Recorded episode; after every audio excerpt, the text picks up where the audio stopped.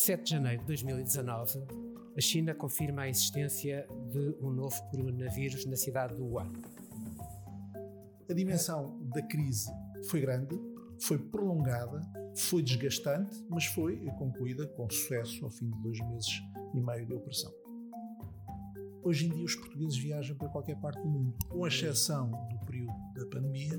Em 2019, 3 milhões de portugueses viajaram para o estrangeiro, 30% da população. Isto quer dizer que temos que estar preparados para, em qualquer momento, reagir a situações de extrema urgência.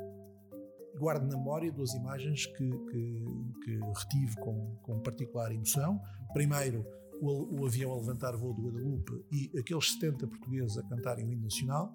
E, finalmente, à chegada a Portugal, já a sobrevoar Lisboa, a escolta feita por dois F-16 e as imagens de regozijo que os portugueses transmitiram de viva voz quando viram os F-16.